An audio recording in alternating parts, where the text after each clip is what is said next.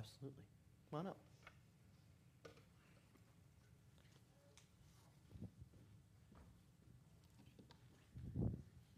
Kathleen was the one who read the letter from the young man who, who sent it. I want to thank all of you who go to these events. They mean the world to these kids. Mm-hmm. If they don't write to us, that's okay.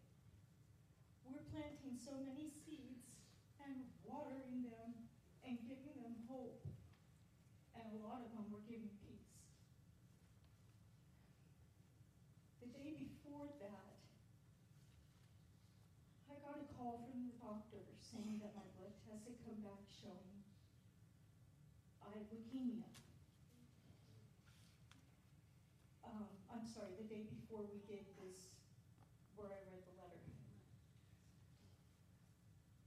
So what was very interesting was the letter I read was from when we went on May fourteenth. And Ryan sent me a letter and I sent him one back just before I ended up going to UCLA to be admitted for the beginning of my treatments.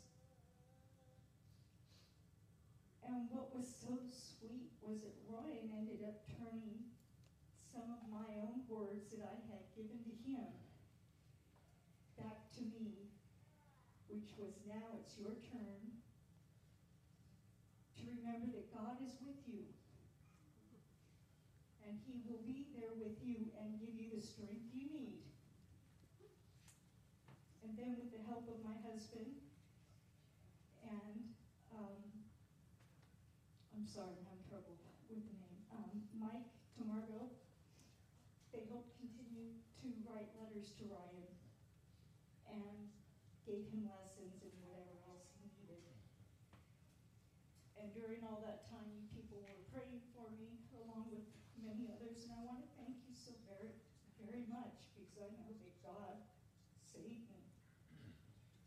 I was within a week of it being too late to start treatment. And God is good all the time. And to this day, I am still cancer free. Amen. Amen. Thank you, Kathleen. You don't know what you will be blessed with when you go. you, Kathleen.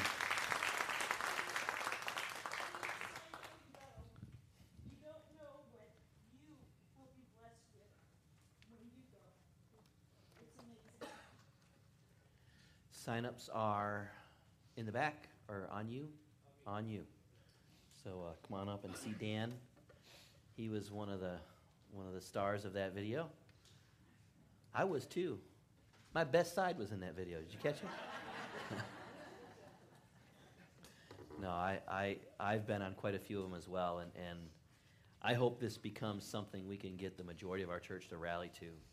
Uh, I, I didn't realize how much the kids know in advance when we're going to come, and they just get so excited. I mean, the the anticipation for them for a church to come and be with them.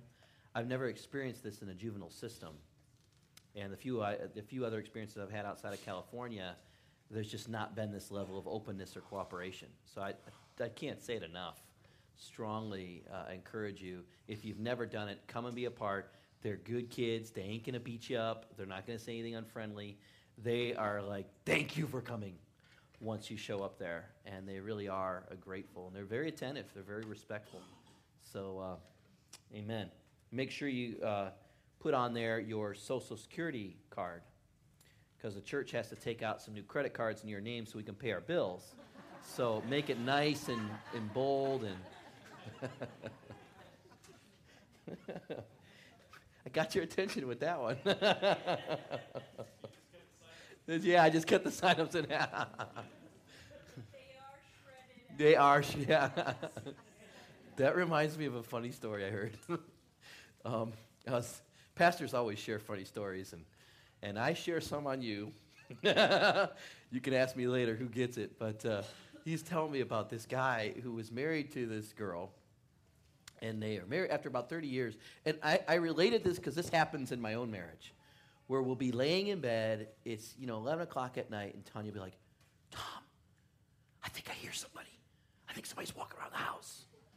And it's just one of those, oh no, I don't want to get up. You know, you're just, any husband there with me on that one? You know, no, I don't want to walk around the house, you know. But you do, you know, it's, it's, it's, that's how you love. You know, and so get up, eh, eh, you know. So this guy was married to this woman, and, you know, for 30 years, almost, you know, once a week, the wife would nudge him and say, I think there's a thief downstairs. I think he's breaking into our house. And of course, he would always go down, you know, and there would be nobody there, turn all the lights on, you know, get a glass of water, come up and, you know, go to bed. Well, one night, same thing. You know, oh, I think somebody's there. I think somebody's there. So he, you know, he gets up, gets out of bed, you know, and, and starts turning all the lights on. He goes for his glass of water and he flips the light on, and boom, there's a thief right there in the kitchen, taking money out of his wife's wallet. And the thief pulls, grabs for the kitchen knife, and says, "I just want the cash, man. I just want the cash." And the husband's stunned. He goes, "Wait a minute." You have got to come upstairs and meet my wife. She has been waiting 30 years to meet you.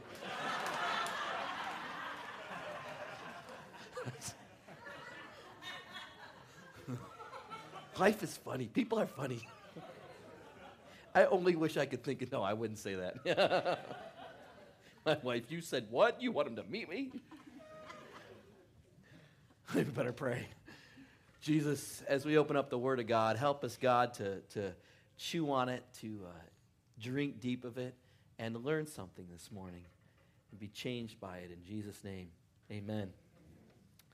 This morning, we're starting a new, new series. Really not new. We had a, had a vision meeting earlier this year in January where we talked about kind of the three parts of our mission winning the lost, loving the least, and becoming the last. We're in the middle now. We're starting the loving the least part of it. Today we're going to talk a little bit about what that means, what it means to love, and especially what it means to love in terms of how God defines love. we left off with Peter and Mary Magdalene last week uh, on Resurrection Sunday. And of course, they're, you know, Peter and Mary are interesting folks because they are two people after the resurrection that Jesus calls out by name. Jesus, as we saw last week in the text, Jesus said, Mary. He knew her name. And then he said, Mary, go tell Peter. He knew his name. Once again, proving that Jesus has no desire for Christianity to become a religion, but he wants it to be a relationship with him. That's why he called them personally by name. And of course, we threw out that question why would Jesus even want to come back? If you are like me and I am like you, many of us would have said, No way. After they nailed him to the cross, after they put the crown of thorns in his head, after they whipped him and beat him and mockingly insulted him, and he dies, and he's having a conversation with God, and God says, You're going to go back. How many of you would say, No way? I'm never going back to planet Earth. Man, those people are rude. Those people are not nice. Now, some of you may say, well, you know, he was talking about the resurrection before, you know, so he kind of had to do it. You know, it's kind of his word. You know, he, he said he'd come back in three days. Maybe if he would have known what's going to happen to him. The fact of the matter is, Jesus thinks and thought on a level way, way different than us while you and I would probably never want to return to the planet who crucified us, that was always Jesus' goal. Because he doesn't love like we love. A wonderful verse is 1 John 4, chapter, 1 John chapter 4, verse 8, where it says three simple things. God is love. It's not just that God has love. It's not just that God is loving. It's not just that God could act with love toward us. God is love. Just like uh, uh, water is wet, God is love. Just like the sun is hot, God is love. Love exists because God exists. Yeah. Catch my point here? There's a, a, a language in East India called Sanskrit. Hope I'm saying that right. Am I saying that right? Sanskrit? Sanskrit? Anybody know what I'm talking about? That, that East Indian, it's the derivative of, it's kind of like Latin for us. It's, it's where a lot of East Indian languages derive from. Do you know how many words that they have for love? How many think of you? It's how many of you think it's over 100?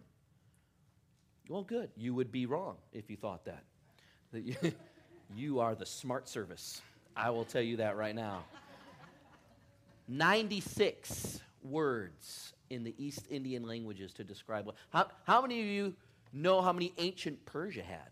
All right? Want to say under 50 or how many are over 50? Or under 50? Actually, it's over 50. They had 80 words to describe love. Greek had how many? One, two, three. Good job. Ken's been listening. And English has one. Gotta love it. I found this quote. I thought this was really funny. Somebody commenting on how the fact that the English language only has one word for love, and he said this. He said, Certainly, this is prime evidence that feelings and relationships are inferior functions in English speaking societies, while weapons and technology continue to contain their own dictionaries full of words. In America, we build wonderful Boeing 747s, atomic generators, rockets that can take us to the moon, and yet build very poor relationships and marriages. You would think in such an overachieving society that we would want both. And yet, for English speakers, we so often ask, What is love? And that's what we're talking about this morning. We're going to pick up where we left, left off last week in the story. Peter, the Apostle Peter, has a problem. He has a problem that many of us have faced. At Jesus' trial, Peter denies even knowing him. It's not like Peter said, Well, you know, yeah, I used to hang with the dude, but I don't anymore. Yeah, you know, I kind of listened to him a little bit. Or, yeah, you know, this and that. Peter flat out says, I don't know the man, never knew him. And so Peter has got a problem. He has denied even knowing Jesus. Jesus is crucified and dies, and now all of a sudden he's alive again. So Peter is fishing on a boat. And he hears this voice cast your nets on the other side of the boat. This is John chapter 20. And as soon as he heard that, that was like code.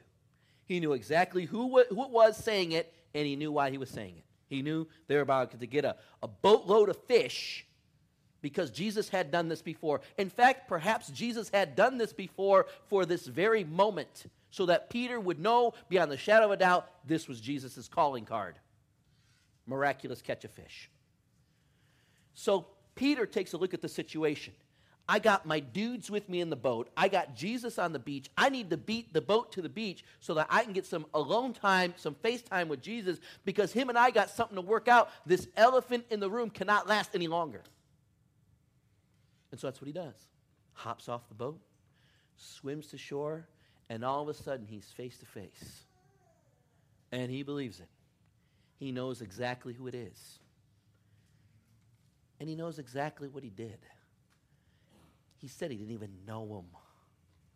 Coward. He's feeling all of these feelings inside. And in this exchange, we learn God's definition of love. So Jesus starts out the saying, Peter, do you agape me? Which is one of the Greek words for love. Peter, do you agape me? And Peter answers, Lord, you know I phileo you. Two words there. Agape, up until recent times, we thought agape was only in the New Testament. It turns out it's not. It actually is in other Greek sources. And the beauty of the Bible, the beauty of theology is they all agree on the definition of what agape means. In fact, the extra, the outside of the Bible sources in Greek that talk about agape, they talk about it in a joking, mocking manner that nobody would ever agape. It's, it's one of the most ridiculous forms of love. Because here's what agape is agape is the love that is based on choice and on will, rather than phileo, which is the love based on feelings or brotherly affection. So Jesus is saying, Peter, can you choose to love me no matter what? No conditions, no nothing. You just make that choice and you're going to love me. And Peter says, Jesus, you know I can't say that. You were there. I was making all these statements, and you were the one that said, You will deny me three times before the cock even crows. Jesus, you know I'm not there. I'm struggling. I'm hurting. I'm broken. I got a pornographic mind. I'm into drugs. I got all these things going on. Jesus, you know. I phileo you. I have affection for you. I, I have strong feelings for you. That's why I'm here. That's why I beat the boat. But this love of choice, this love, this unconditional love, there's an act of the will. I don't understand that yet, Jesus. Please heal me so that I will. And Jesus says, Feed my sheep. Jesus does it a second time. He says, Peter, do you agape me? Do you love me by choice? Peter, once again, Jesus, you know that I phileo you, that I have this affection for you. I want to be there, but I'm not there yet. And Jesus says again, feed my sheep. Finally, the third time, Jesus comes down to Peter's level. He says, Peter, do you phileo me? Do you love me by affection? And Peter says, Lord, you know all things. You know I do indeed phileo you. Jesus asked the question three times because Peter denied him three times. Each one peeling off the shame and the guilt and restoring Peter, but also showing us in the process what God's love is. When he says to love others and love himself, what does he mean? He's talking about agapon, agape, the love based on choice. I mean, let's face it my feelings, your feelings. It's like a yo-yo. Anybody ever have a yo-yo? You get a yo-yo around a string and they go up and down, up and down. If you're like me, it goes down and you can't get it back up. So what do you do? Grab it, you know, and you get frustrated. Feelings are like that. They don't feelings don't think. Feelings have no intelligence. They just feel. Rational thought thinks, but feelings can flutter all the way around. And Jesus is saying, as good as phileo love is, and, and, and of course, Philadelphia was named after it, the city of brotherly love, as good of all that is. That's actually not how God loves. Because if God loved in the phileo way, I doubt he would have ever risen from the grave. He would not have felt like coming back. but because God loves in an agape love, whether or not he felt like it probably never dawned on his mind. God had made a choice. You, me, everybody else. We are the objects of his affection. He has made a choice to love us. We could crucify him a thousand times, and a thousand times he'd come back. He's made the choice. And the one thing I love about God, when he picks his side, he sticks with it. He's picked his side, and that's you. He sticks with us no matter what happens or how we feel or how he feels. He's there. Amen? You might say, well, is that our sermon for the morning? Actually, it's not. Because this whole journey I was on this week led me to another passage from the Bible and uh, it's going to be up here on the screen here. It's from Romans chapter 13. And if you'll turn there with me, I want to read it together. Sometimes I put the scriptures up, sometimes I don't. When they're small enough and when I want to underline things to make a point, I put them up there. So here we go. Beginning in chapter 13, verse 8, Paul writes, Let no debt remain outstanding except the continuing debt to love one another. For whoever loves has fulfilled the law. Remember, Jews fulfilled the law not just to slaughter the animal to have their sins forgiven and all that, you know, all that stuff. For a Jew to fulfill God's law was to say to God, I love you. So when Paul brings in this sense of debt and law, it all circles around the word love. In Hebrew, it would be chesed, which is, again, that love of choice. So he, t- he references some of the commandments. And by the way, all of these commandments, you can find the struggle of love in there. First one, you shall not commit adultery. Uh, there's love involved in that one. You shall not murder. You shall not steal. You shall not covet. You know, get greedy. and and I love Paul. And whatever other command there may be, I write that all the time. You, you, you start writing, and you you know you don't want to write all 600. And so you know whatever other command there may be, are summed up in this one command: love your neighbor as yourself. When we love our neighbor and ourselves, we are loving God. That's Paul's point. Love does no harm to a neighbor. Therefore, love is the fulfillment of the law. How many of you have ever been in debt? Hands go up kind of slowly there. How many of you are in debt? No, just. Uh, uh, uh,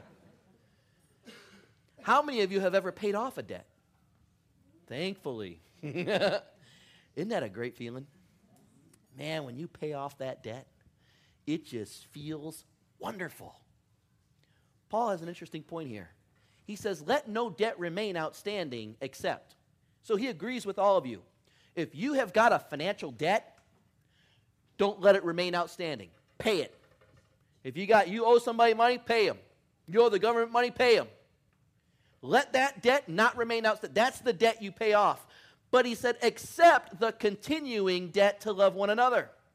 That is the one debt we never pay off. It's the mortgage that we want to have. It's the debt that we want to have. It's the debt that we get to be a part of. Some of you, you're going to pay your mortgage off in 30, 60, 90 years, how many long it takes. But God is saying that the debt to love one another is a mortgage that's mes- measured and amortized for eternity. It's always there. It's the debt we want to have. Paul is essentially saying keep paying on your love loan to God. United States government is in debt, right? You do all know that, I hope. they are they Kathy, be nice. Get that red paint off your cheeks. um, yeah, it, it's it's it's a lot. Anybody know how much? 17 trillion. 16, 16 trillion. And by the summer, what's the ceiling? 16.4 trillion. So we're going to vote again to raise it. Most likely. Do you know how much each of you is responsible for that? $56,000. Each one of us. You're in debt and you don't even know it. You owe $56,000 to the world. Doesn't that seem like a debt we can never repay? Like a debt that will just always be there? If that helps you think about this, here's the beauty. What God has done for us in Jesus Christ. It's a debt we can never repay, right?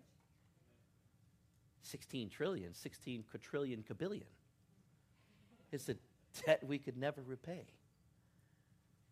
And so when Paul says, keep paying on your love loan to God, he's reminding us why do we love others?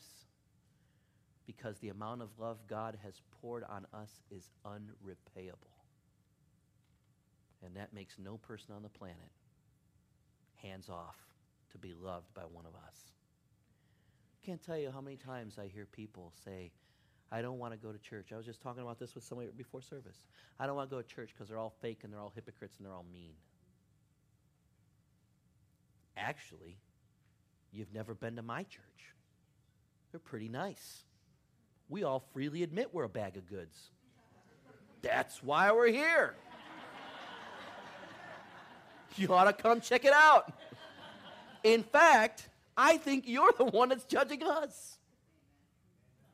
Amen? Keep paying on your love loan to God. So, my, my point today is very simple love is a debt we never repay. I don't want to say love is a debt we can never repay because I think we can try. We're not meant to repay it. it's the mortgage for eternity. It's the debt we want to have. I don't want to have some other debts. There's some debts, if God took them away tomorrow, I would do backflips in church. I promise you that.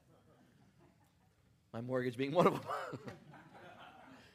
but this is a debt I hope I never not want to pay. You know what happens when I when I don't want to pay it? Then I have this weird excuse I don't have to be nice to you. You ever have that? Where someone wants to lend something to you and you say no because you don't want to be nice to them? We have oh, believe me, we have this little debit and credit system in our heart. You see it most in marriage. You know, when the husband has been, you know, crediting into that account, and all of a sudden he's like, I, I want to call in that loan right now, you know? I mean, you, you know, or the wife, you know, has been crediting into that account, it's like, hey, hubby, you know, I'm calling in. I mean, we have this little system where, you know, the more I do for you, we got to equal it out that you do it for me. It's actually a sad way to live marriage. Makes marriage a 50 50 proposition when God designed it to be 100 100. But in our natural state, we want to be loving to some, but not all. And Paul is saying, when you truly understand the love of God, when you truly pursue it, and truly want to experience love in your life, it's not conditional. And it is universal to everyone all the time. Now, let's talk about this a little more. Point number one love is not just being nice. I think, you know, I, have talked to some men uh, over the years about church, and they're like, you know, I don't like to go to church because I don't want to have my nice lessons for the week.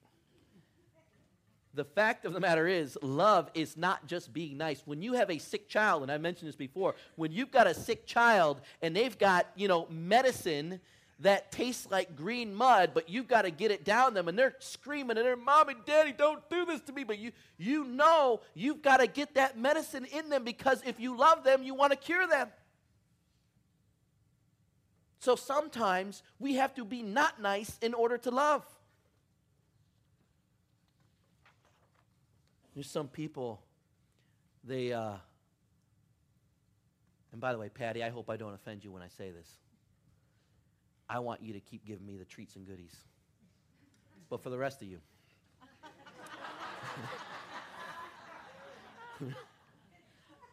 the people bring pastors candy, cakes, treats, pizza, all this kind of stuff. And I want to say, if you loved me, you'd buy me a treadmill and a bag of vegetables. Now we'll move on from that point. Sometimes you love people by keeping your distance. Yeah? There's been times when I've been in conflict with somebody, and here's the thing I know I'm in the right. I know they're feeling some guilt and some shame. So they'll be calling me five times. I need to talk. I need to talk. I need to talk. I need to talk. But I'm mad. I'm hurt. I'm str- I am processing through some things. And there's times where I, I, I, am thinking of a time where I said, you know what? I cannot talk about this now. It's, I'm going to take a few days. And the answer on the other line was, wow. Man, I thought Christians were supposed to love one another. I thought you were supposed to come and, pray. and he was just going on and on and on. I literally had to tell him, look, if we meet now, it will not go good. You need to give me a few days. I am actually loving you by restraining right now. And of course, give it a few days. And all of a sudden, you know, things change, hopefully. Sometimes people struggle with God because God will allow things that seemingly appear not nice. And yet, and sometimes in those situations, it's exactly what God uses to grow our faith, strengthen our resolve, and deepen our hearts. Love is a strength, not a weakness. I would never respect a man who didn't see the value of love and living a loving life, nor would I ever trust him. Number two, love is often inconvenient. Sometimes you know that you're really loving somebody when you're really feeling the pull against your own personal convenience. It's staying somewhere and being somewhere when you want to leave. We go and visit my uncle who lives in, San, in Oakland, and he's in a nursing home. He can't talk, he can only make facial gestures to communicate. And it's hard for me. I go in there and, and it, it's, it's hard because I, I can't talk to him. I, I'm trying to say something. I don't even know if he understands what I'm saying. And I always want to leave very soon, within minutes of getting there. It's like, you know what? This is just not working. And there's something when I, I feel like God is just, ugh, you know. You know, you know what I mean with that expression, don't you? Tom, stay. Tom, stay. You're here. You drove the you drive drove the drive. And I stay and I, I, stay and I it's, it's just stay and stay and stay.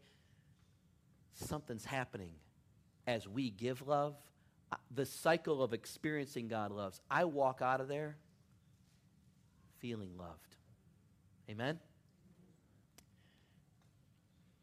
Number three, love is less burdensome than hate. Everybody say this with me. Hate is weight. Hate is weight. Say, hate his weight. Pentecostal church here.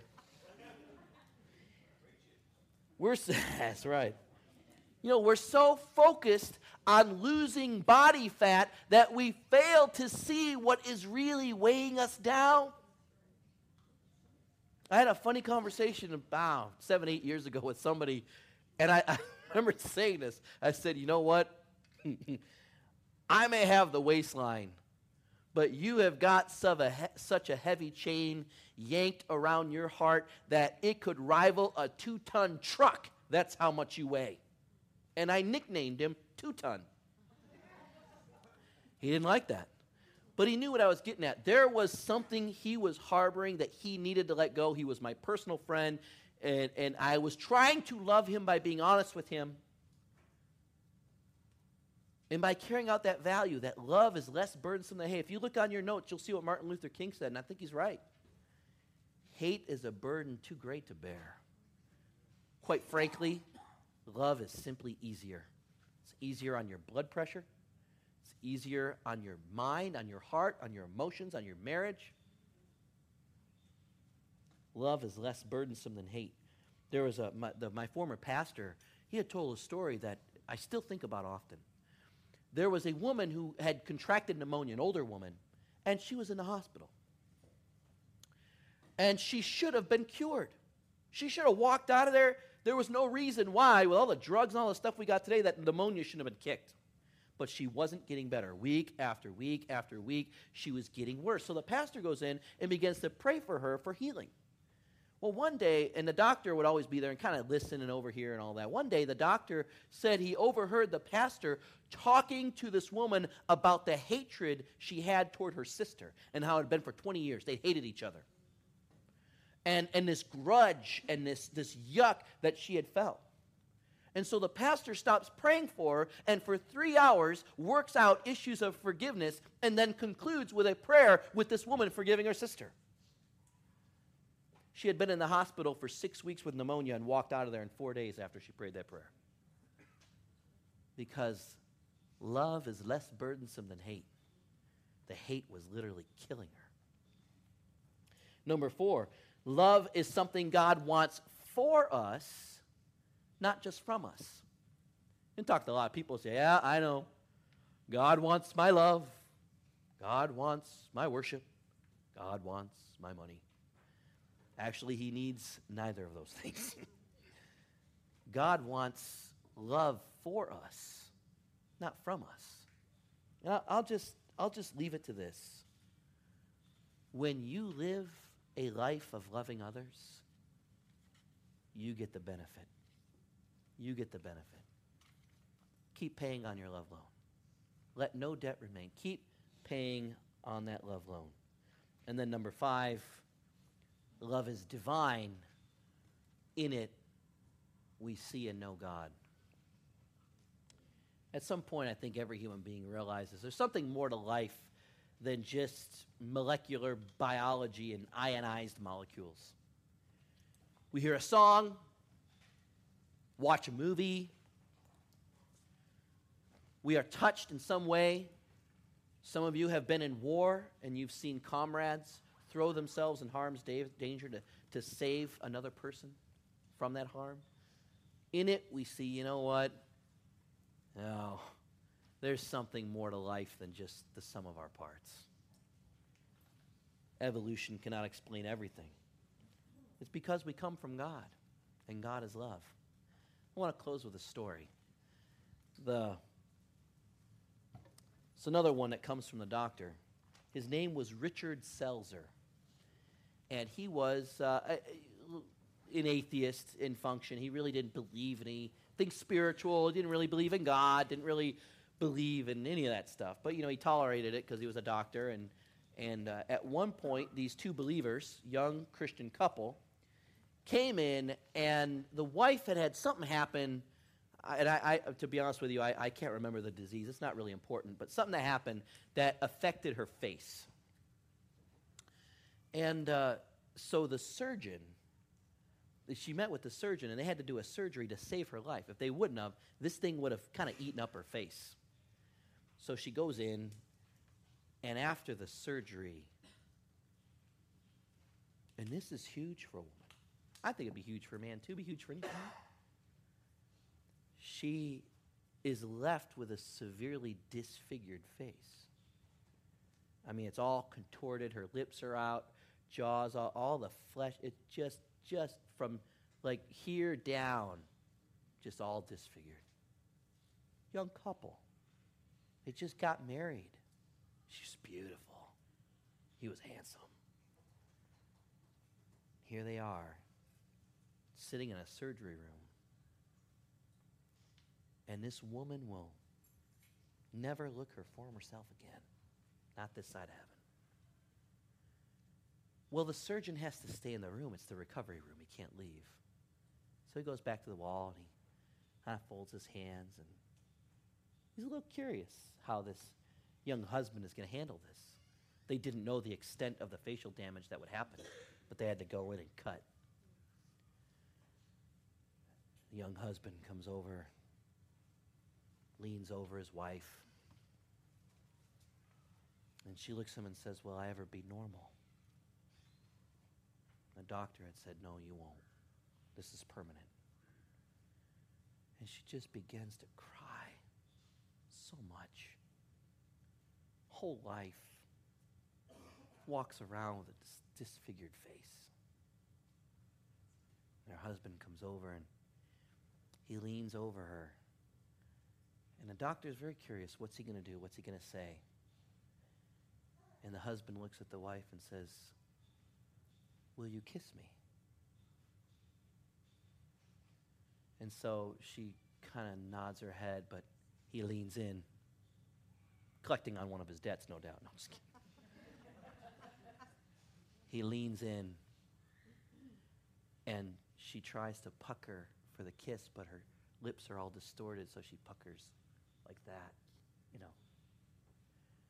And as he leans in to kiss her, he kind of smiles and he puckers his lips just like hers. And they kiss with the contorted lips. And Dr. Selzer said, in that moment, it was that moment where I first truly saw God. That we are the crooked and distorted figures. And here he did, he came down and distorted himself for us to make that kiss happen. He said, and as I saw that husband hold that wife in his arms, he said, I can't tell you how many husbands over the years leave wives who happen to have that happen to them. So much that in our society, I don't even flinch when it happens. He said, but in that moment when I looked, not only did I know he would be with her the rest of their life, but every night before they went to bed, he would contort his face and pucker like she can so that she would not feel alone. This morning, I want to invite you to know that just like Jesus came down to Peter and said, Do you phileo me? God comes down, loves us right where we're at, and then calls us to assume a debt we can never repay by loving each other. I hope as a church we can do that to new people who come through our doors, to members who are already here. Bow your heads with me. Heavenly Father, help us to keep paying on that love loan. Jesus, you're so good. You're so awesome. Aren't you? Isn't God, you are awesome. People can't come up with this stuff. They, they can't write these scriptures. You are good. You're powerful. You're real. And you're just so, oh. God, I pray for each and every person here. For those who haven't begun a relationship with Jesus Christ, I pray they would. For those who have, I pray they'd never forget to let no debt remain outstanding except the debt to love one another and so fulfill the law of God. In Jesus' name, amen. Would you stand with me and let's close with a song?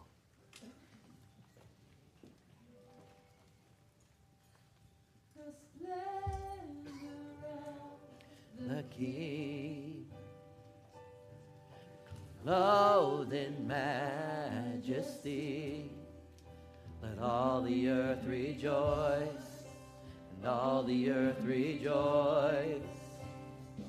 He wraps himself in light, and darkness tries to hide, and trembles at his voice, and trembles at his voice. How great is our God? Sing with me, how great is our God? and all will see how great, how great is our God.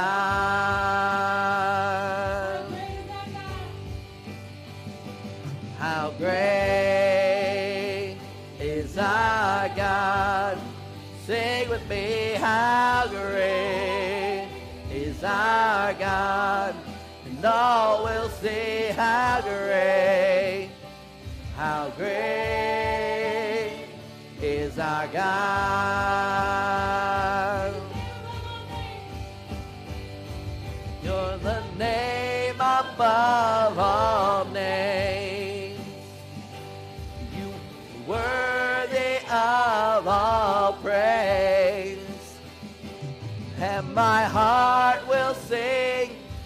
Great is our God. You're the name above all names. You are worthy of all praise. And my heart will sing how great our God. And how great is our God. Sing with me, how great is our God. And all will see how great and how great is our God. How great is our God. Sing with me, how great is our God. All will see how great, how great is our God. On, let's give the Lord a shout of praise right now. Great are you, Lord. Great is your love. Great is your mercy. Great is your power. Thank you, Jesus. Now may the Lord bless you and keep you. May his face shine upon you. May he be gracious to you and grant you peace. In Jesus' name, amen. Don't forget to sign up with Dan to uh, come on the outreach at the end of the month here. Bless you all. See you next Sunday, same time, same place. And we'll keep it going.